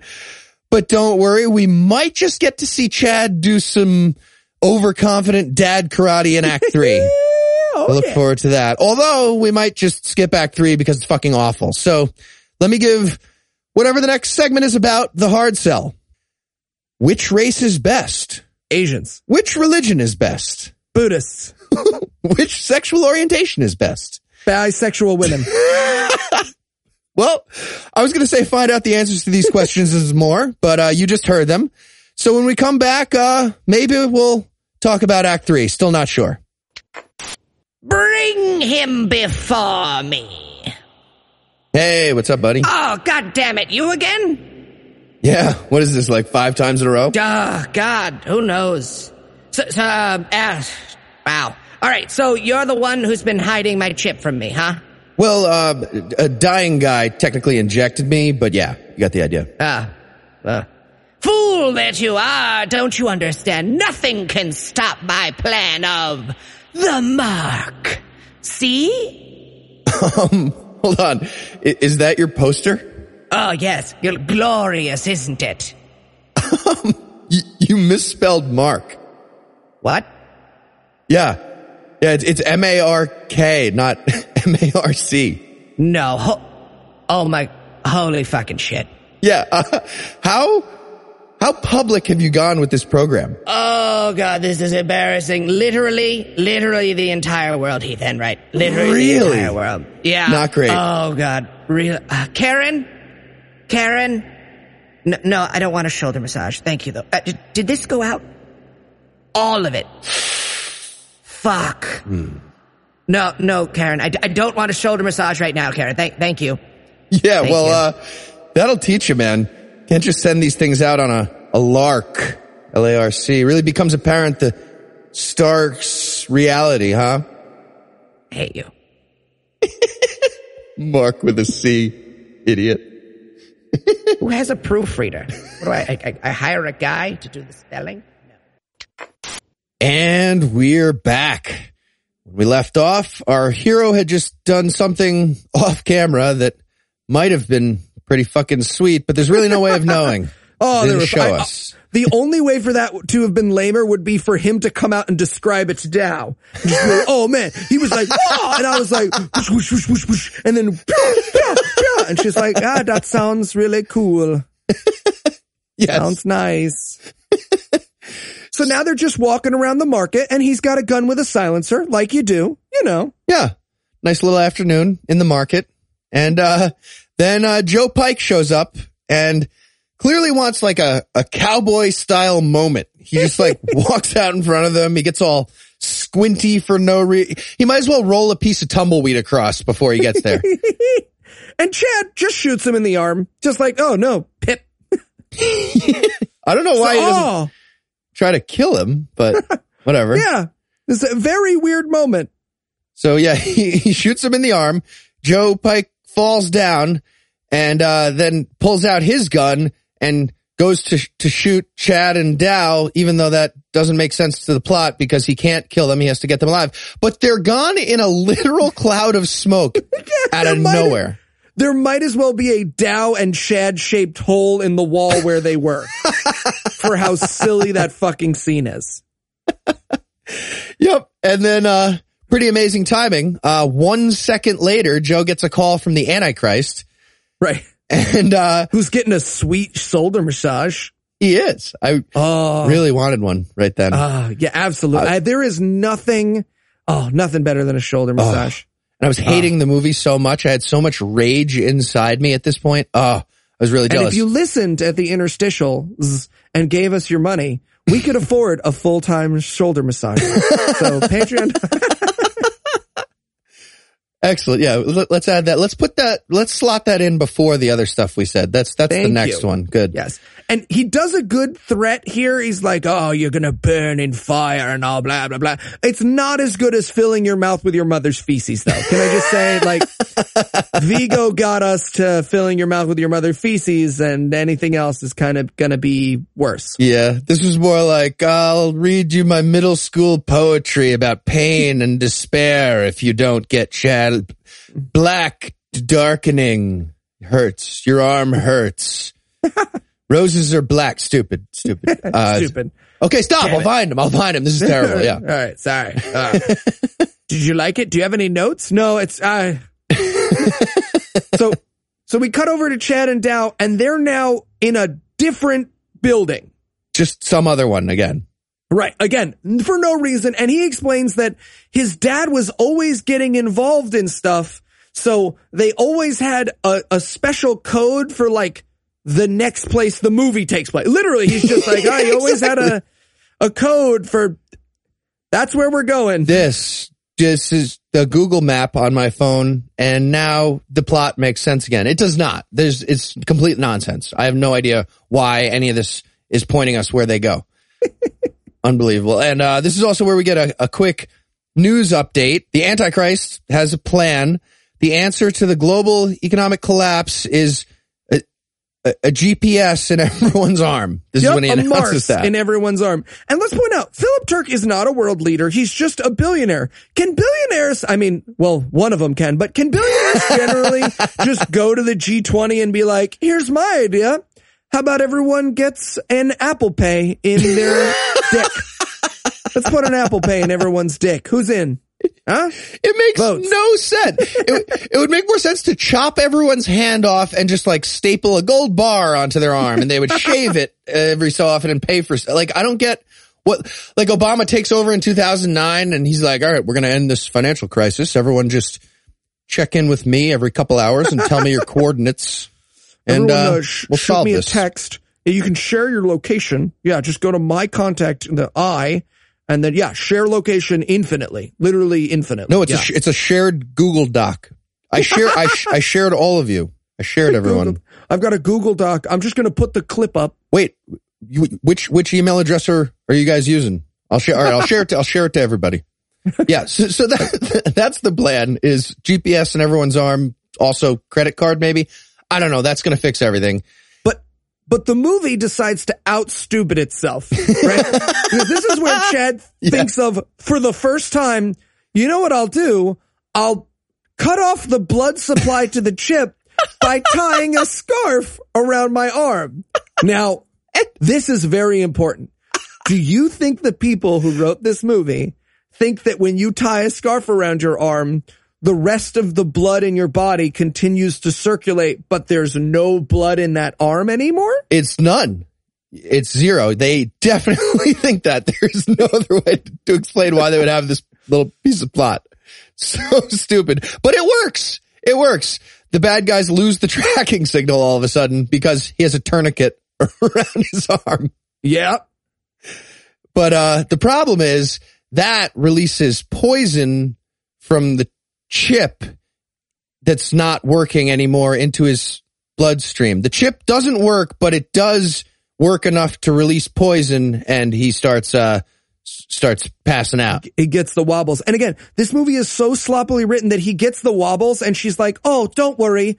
We're here. And they're there. They're at the doctor from the park. Like they, the moment he started to get the wobbles, it's like, oh, good thing we were half a block away. If we Yeah, were right. a block and a half away, you'd just be dead on a street corner.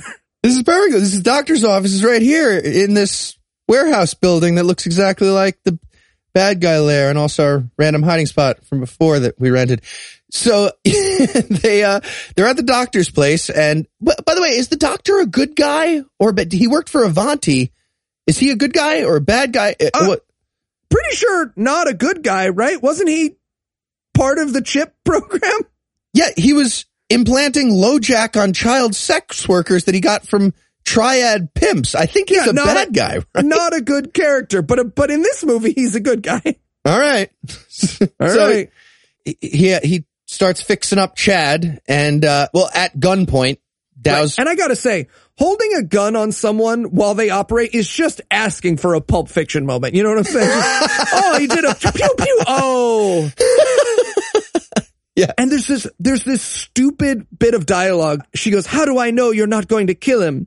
And instead of saying, uh, cause if I killed him, you'd shoot me with your weird silenced gun that you're holding on me right now.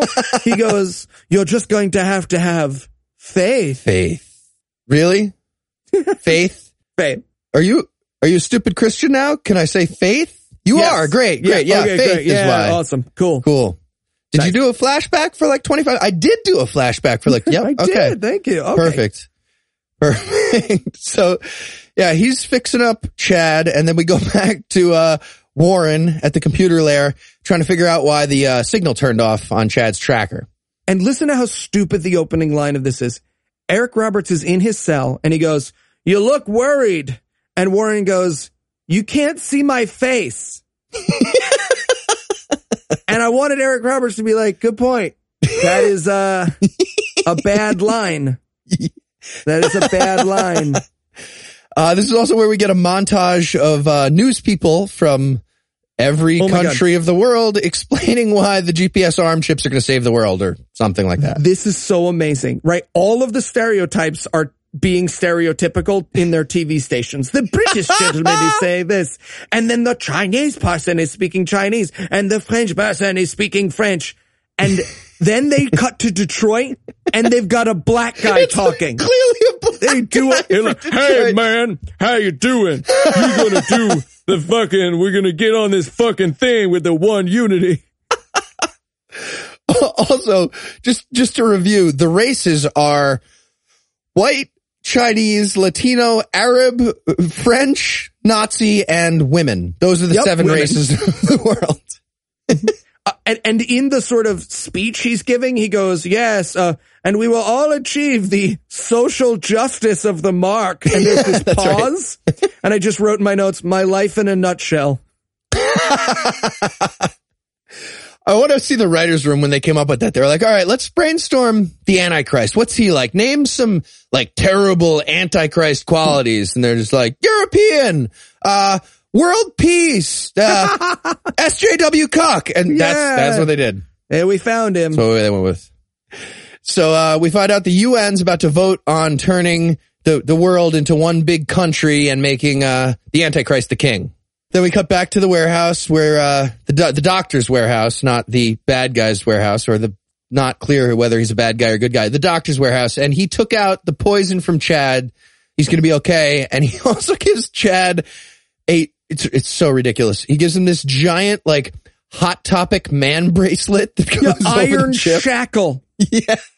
to block the signal. And he, and he makes like a cheat on your wife joke. He goes, yeah, and, uh, they started making these because they knew men wouldn't always want their wives to know where they were. Whoa. huh? A little bit of the yaggity, yaggity, yaggity. But seriously, folks, it's just, it's just Dow in there. She's like, all right, that's enough. That's enough. Just throws a drink at him. And Dow's yelling at Dr. S about the girls who got killed in the chip testing because obviously Right. she's mad about She's her like, sister. "Oh, you killed my sister. That one was my sister." And he's like, "Wait, no, no, no, no. She was never implanted." And he- and she's like, "Wait, she was never implanted?" And he's like, "Yeah." What a weird, awkward extension of the plot to shoehorn in. Like we just put her picture in there to confuse people later. I guess that's you. I guess you Yeah. got confused. Weird, awkward. Sorry about But that. it worked. Now that I think about it. Am I a good like guy or whole- a bad guy? really not sure. Ask David. Yeah. He's confusing. I'm going to fake cry over here for a second and scene. Yep. So now we have this super awkward her waking Chad up scene. And she's like, Chad, Chad, Chad. you said we could get breakfast. you want to come get breakfast meet my shitty friends? I wanted Dow to introduce Chad to her shitty friends so badly. I was like, this is Plow. Um, she's an arts major and really weird and aggressive about everything. Like you can't, you feel like you're arguing with her about like what she's going to order. It's really off-putting and horrible. And this is fragile friend. Uh, she's going to start crying any second. Oh, she's already crying. she's there up. She, there she yeah, goes. I knew it. I told you. There she goes. And then here's the one who I say is my twin who looks nothing like me and acts nothing like me. You're here for the next hour and have to pay. Oh, fun times. Fun Fun times. Nothing to do with reality. Nothing. Just fun, just fun comedy jokes. we're just, we're just, Our significant other's friends are awesome. We love them. they're the best. Ah, my Un- wife's friends. Mwah! Unrelated topic. Gosh, interesting. That's the first word that jumps to mind. So uh, now we cut over to the uh, Triad Gang's slave house, where uh, where a new movie is starting. Apparently, Right. exactly. They're at the laundry slash slave slash chip emporium. Yep. Right. Cause apparently there was a meeting among the triads where they were like, well, they're not implanting the girls. So what do you guys want to do with them? You want to sex slavery? N- you know what? Let's do a laundry. no laundry. I think we should yeah. let's diverse. Let's you know make some Right. cash there. on And, the- and Chad is looking at them through these teeny tiny, super silly binoculars. And the binoculars are making like, Why are they beeping? Not like you know what spy spy equipment making like spy spy spy spy, spy like vision enhance. It's so just got an air horn on either side.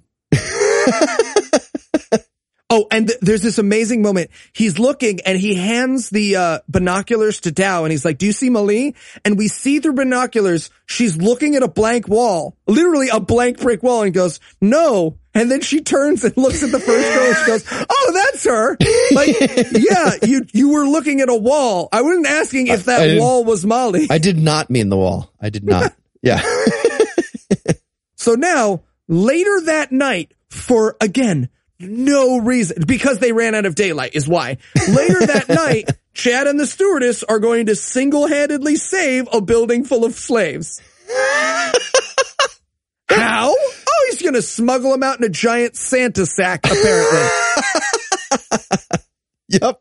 And he goes into, he starts to go in and he's got the gun and she's like, no, Chad, no guns. And, he, and he's like, I, I kind of need a gun. What was your plan? What did you, what was the gunless plan of rescuing every prostitute slave in this building? Hello, Triad. Get, we'd like to rent all your prostitutes no, for a field trip, though, please. for a field trip, we'll leave our a shoe as collateral. Like, Yep. no idea. No idea, but she, she's convinced, okay, they'll bring the gun and she, she does a little prayer. It's so stupid. I wanted so bad for them to just get shot by a guard while they were praying. Yeah. Dear God. Oh, I heard you guys around the corner. Pip, pip. If the movie ended just like that, it would have been one of my favorite movies that Oh we've my, done. wait, I would have won me back. Would have 100% won me. Crazy billionaire money. We could just make the pip pip sound and shut the movie off. And by the way, the prayer was so bad, the actor who played Chad literally couldn't help but violently roll his eyes during it. So bad. Yeah, so they, they start walking into the slave house after this stupid prayer.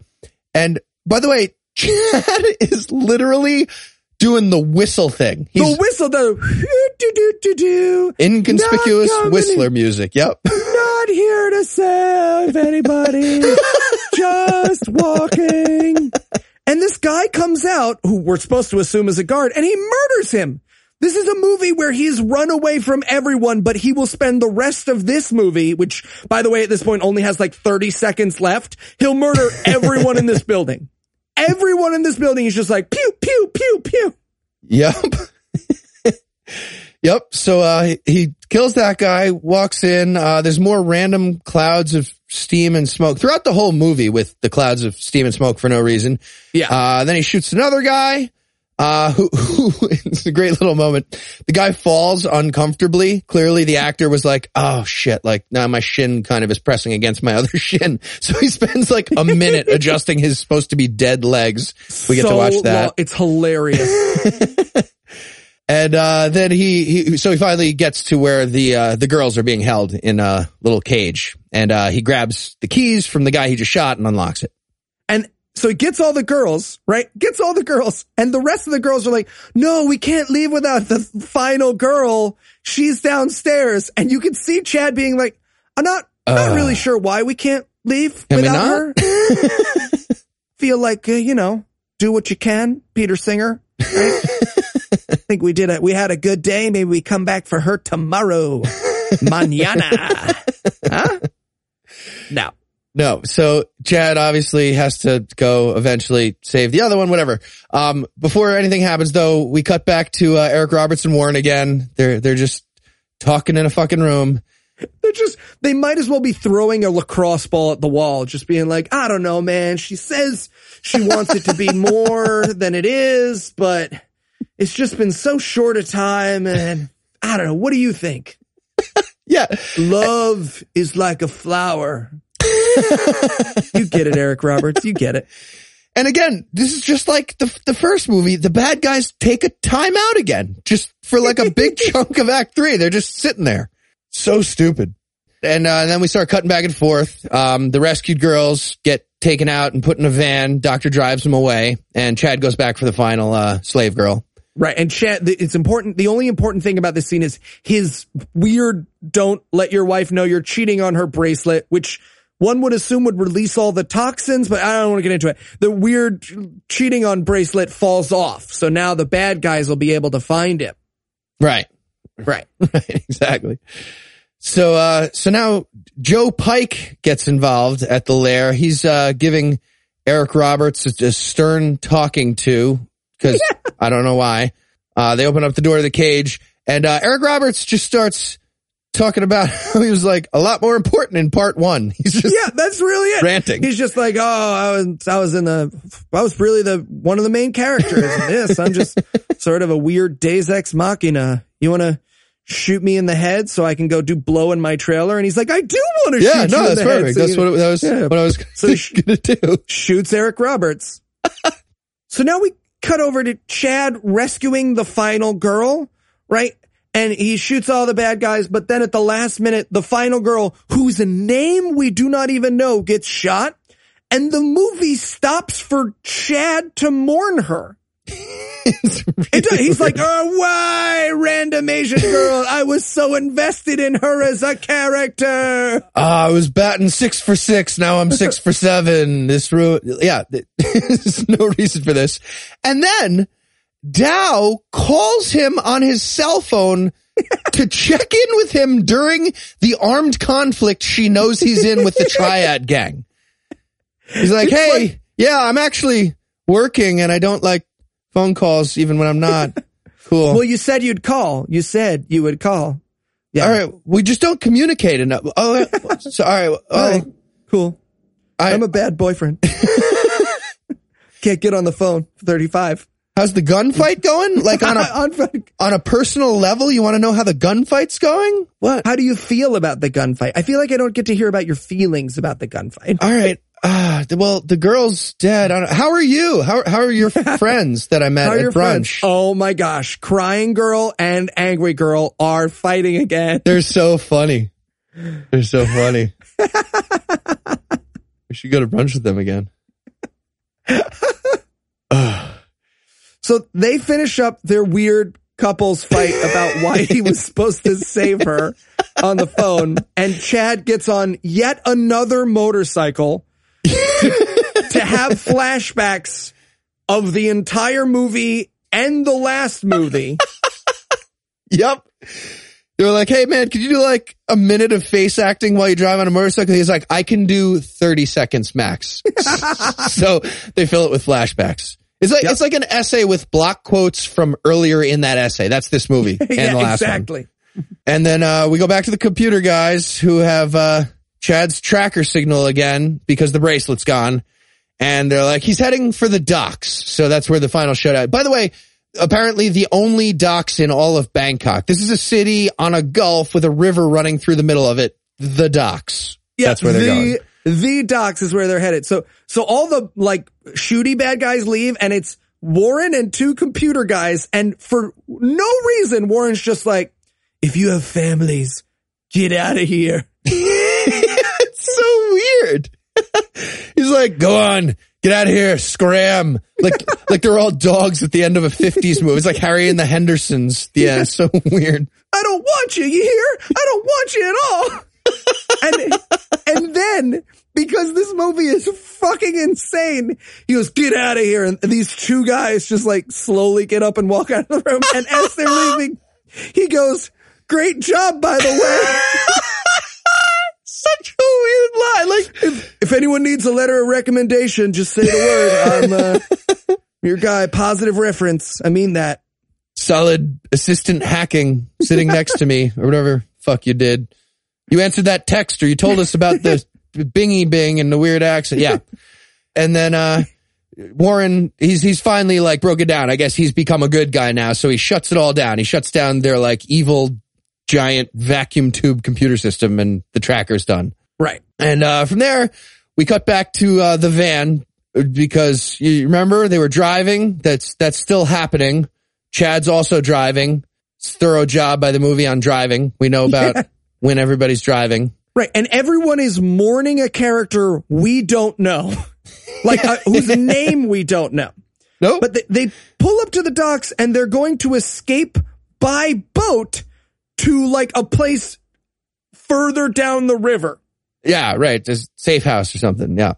And uh, that's when uh, Chad comes rolling up very casually on on a motorcycle. Again, like doing like the slow walk, basically. But then out of nowhere, there's a jeep and a I think a different motorcycle like inches behind him. Impossible. The space time in this movie is insane at moments. They shared an easy pass toll. Like it was just like, oh, motherfuckers. Oh, bad guys. So they have an incredibly boring, uh, gunfight, which again, he shoots a car with a gun. Literally the car is just headed towards him. He is on a motorcycle. The car is headed towards him. He just shoots straight at the car. Just pat, pat, pat, pat, pat, pat, pat, pat, pat. And then the car explodes. he has, he's- he has a pistol. He shoots a Jeep in the hood until it s- spins off the side of the dock and explodes. Yep. Yep. And the, the, the bad guy motorcycle that they accidentally had in the shot disappears because they have no idea what they're doing. And, uh, just as the, the Jeep is spinning off, uh, Joe Pike jumps out just in time and goes straight into a slow motion walk. The, the editing is brilliant. He's just Oh all of a God. sudden walking towards him. So now it's time for the final showdown. And they both get rid of their guns, uh, which is hilarious. And you have to understand, again, I, I don't always recommend watching the, these movies, but just watch this scene. The idea of these two men having a fist fight is too funny.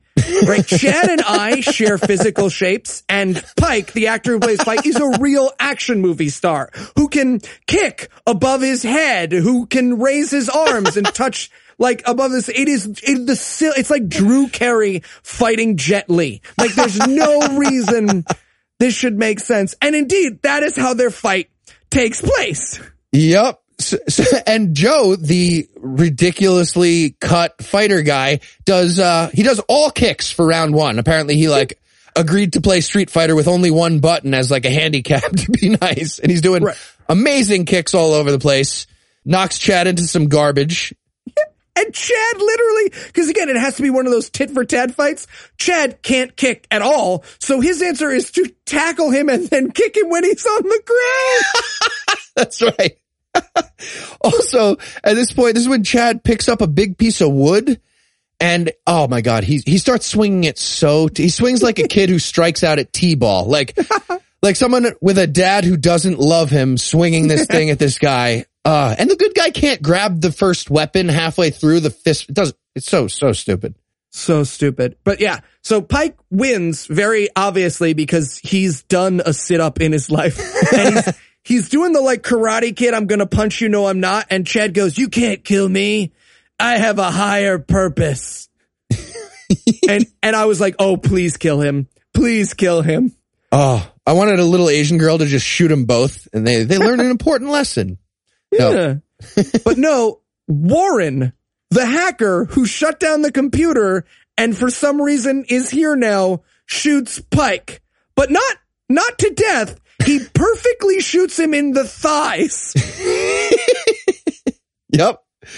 So, uh, they, they leave Joe Pike to, to bleed out because that doesn't count as killing him. And now they're all on the escape boat to go to the, the safe house. And this movie is somehow not over. Oh my God. Right. We get a scene. This is how useless this movie is. There's a scene at the United Nations where a guy comes up and goes, I'm a job creator and we aren't going to let you do this because I'm a job creator. Oh my God. I create jobs. I I wasn't furious enough having to watch this terrible fucking movie, and then John Galt shows up to threaten the Antichrist. so bad. He He does a speed rant, it's just a list of masturbation buzzwords for religious conservatives. It's so sh- ah, just like the business community of job creators like myself, bootstraps, Milton Friedman, Laffer curve. Taxation is theft. Antonin Scalia's sweaty forehead. Oh my God, shut up. Oh, Oh, it's so good. And again, that scene, no meaning, no purpose. It is literally just so that this movie could shoehorn in the word job creator. like seven times. It was, ah, the worst. And then, uh, Antichrist it offers to, to bribe the, the businessman guy, but, uh, wealthy businessmen can't be bought by billionaires from Europe. That's why you want outsiders in politics. Obviously, nothing could go wrong with any of that. And now we cut to, uh, this movie not being fucking over yet. We cut to one more scene. Just another scene. And Dow is reading everyone, all the, the girls they just freed, the Bible from the beginning. And I wanted so badly for one of them to be like, Hey, uh, I'm sorry. Can I go back to sex slavery? I've, this book is really, I'm going to go back to sex slavery. That was always exciting, not boring. You know what I'm saying? And a little less raping than this book. Let's be honest. Yep. And then we we close it out with uh the UN. There are all the UN people or the the seven races reps are, are all signing the Antichrist paperwork to to create the new world order. And uh that's pretty much it. They're and basically they're just setting up part 3. They're confident at this point that part 3 is going to happen. Oh yeah, they were ready. They were ready. We are not doing part 3 if they make part 3. If they haven't made it yet, and when they do, we're there. That is a strong veto. Now we're tied. All right. Well, uh, that was horrific. Pretty sure the only good thing to come out of that piece of hot garbage was, uh, the new game that everyone should be playing at the bar from now on. And that game is called Who Can Tell a Stranger? I bet you'd look great in my mother's clothes without getting punched in the dick. Oh, fun game. Yes, absolutely. So to wrap it all up, I'll ask you this, Eli, uh, just in case we feel like evolving the new game at some point. Can you think of a pickup line worse than I bet you'd look great in my mother's clothing? Uh, I consider myself a centrist. uh, I, I, I, I bet you'd look great in my mother's skin. no, the centrist one is worse. The centrist one is worse. Never mind. Here's my list of races ranked from one through 10. All right. The mother's You don't skin. introduce people to the podcast? Fine. That's fine. I think mother's skin is the winner though. All right. Well, uh, that does it for a review of the Mark II redemption, but that's not going to do it for the episode just yet because we still need to get you all fired up for next week. So Eli, tell us what is on deck. Creed of Gold, an Ooh. anti-Federal Reserve movie. It's a Ponzi scheme. Yep, a teen adventure movie about how the Federal Reserve is a giant conspiracy by banks. It's gonna be Amazing. Awesome. So everybody, please just Google really quick. Just look up Federal Reserve. Just take, read one paragraph about what it actually is. That'd be great. Yeah. Listen, go on r slash the Donald and just search for the term. Figure out. All right. Well, with that to look forward to, we'll bring episode 102 to a merciful close. Once again, huge thanks to all the Patreon donors who helped make it all possible. If you're feeling generous like them, you can make a per episode donation at patreon.com slash godawful and earn early access to every episode. That also gets you access to 14 and counting bonus episodes on notoriously bad secular cinema, like The Last Airbender most recently. You can also help us out with a five star review on iTunes and by sharing the show on all the various social media platforms. And of course, don't forget to check out our sibling shows, The Scathing Atheist, The Skeptocrat, and Citation Needed. Available on iTunes, Stitcher, yes, all of them now, they caved, and wherever else podcasts live. If you have questions, comments, or cinematic suggestions, you can email godawfulmovies at gmail.com. Legal services for this podcast are provided by the law offices of P. Andrew Torres. Our theme song was written and performed by Ryan Slotnick of Evil Drafts on Mars. All other music was written and performed by our audio engineer, Morgan Clark. And all of that stuff was used with permission. Thanks again for giving us a chunk of your life this week. For Eli Bosnick and Noah Lugeons, who I assure you will be back with a vengeance, I'm Heath Enright, promising to work hard to earn another chunk next week. Until then, we'll leave you with the Breakfast Club close. R slash the Philip with a Y insisted he was a master manipulator. All the good guys were captured by the Triad Gang about five minutes after the movie ended, and now they're all sex slaves. Check out our rank of the races. Ranking the races. Ranking the races. And ah.